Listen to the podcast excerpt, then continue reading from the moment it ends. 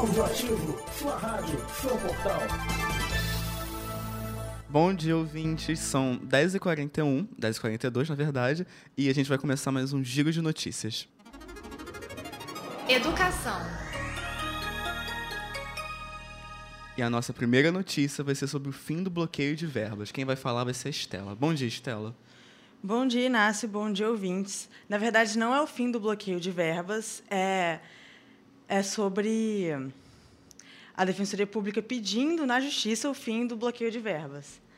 A, é, foi protocolado na última quarta-feira uma ação civil pública pedindo à Justiça para garantir o funcionamento das instituições de ensino, de ensino federais no Rio de Janeiro. O defensor Daniel Macedo pediu que seja suspenso o contingenciamento de verbas do governo federal. No último mês, ela se reuniu com reitores e diretores da UFRJ, da UF, da Unirio, é, da UFRRJ e de outras unidades, que sinalizaram que podem parar as atividades até o fim do mês. Setores importantes como segurança, limpeza e alimentação já estariam apresentando problemas. Na UF, o contrato de serviços de segurança foi reduzido em 50%. Na UFRJ, em seropédica, o corte foi de 100%. Na UFRJ, a universidade não paga a conta de luz desde janeiro. Na Unirio, estudantes afirmam que falta manutenção. Polícia. Notícias em primeira mão sobre segurança pública. E agora o Natanael vai falar sobre um caso de assassinato em Duque de Caxias. Bom dia, Inácio. Bom dia, ouvinte. Duas mulheres e uma adolescente foram mortas a tiro em Duque de Caxias, na Baixada Fluminense, por volta de 8h30 desta quarta-feira, dia 25. O caso aconteceu no bairro Centenário. O homem entrou na casa onde estavam as vítimas, onde estavam as vítimas jantando, e atirou. Foram mortas Andressa Soares Lima Dominique, de 20 anos, que era prima das outras duas vítimas, as irmãs Ingrid Rocha de Souza e Stephanie, Stephanie Rocha, respectivamente com 19 e 15 anos. Vizinhos contaram que ouviram gritos e vários tiros na hora do crime. O que se sabe é que um homem entrou na casa e matou as três. Testemunhas contaram que o assassino pode ser o ex-namorado de uma das vítimas.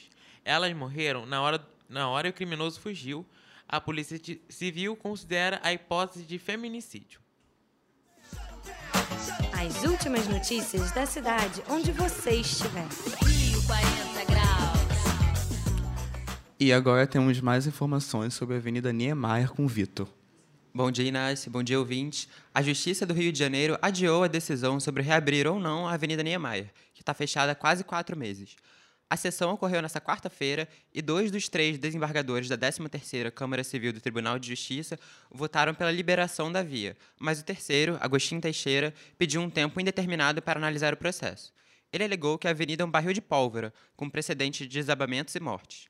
Um novo julgamento só deve ser marcado para novembro, porque o relator do processo, o desembargador Mauro Pereira Martins, entrará de férias no próximo mês. Ele votou a favor da abertura da via em dias secos, mas a decisão foi barrada. Apesar disso, há um processo que corre paralelamente em primeira instância e que pode ter uma nova decisão nos próximos dias. Nos autos desse processo, o município afirma que as pedras identificadas nas vistorias já foram removidas e uma cortina de concreto já está sendo finalizada. No entanto, o Ministério Público pediu mais tempo para analisar os dados. Cultura. E o Vitor volta a falar, mas agora sobre Rock in Rio. Isso mesmo, Inácio. Amanhã é o primeiro dia do Rock in Rio. O festival acontece no Parque Olímpico, na Avenida Belardo Bueno, zona oeste do Rio. Só será possível acessar o festival através do BRT, que vai contar com linhas especiais integradas ao metrô.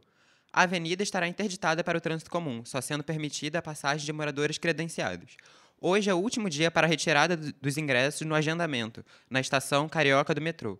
O primeiro dia da atração vai ter shows de Drake, Ellie Goulding e Alok, entre outros artistas. A previsão para amanhã é de céu nublado com possibilidade de chuva. A máxima prevista é de 24 graus e a mínima de 20. E ainda falando sobre o Rock in Rio, hoje às 11 horas teremos um top 5 especial sobre o festival. Então continue atentos à nossa programação e obrigado pela audiência. Não seja apenas um ouvinte. Acesse e participe. Portal Auditivo. Propagação sem barreiras.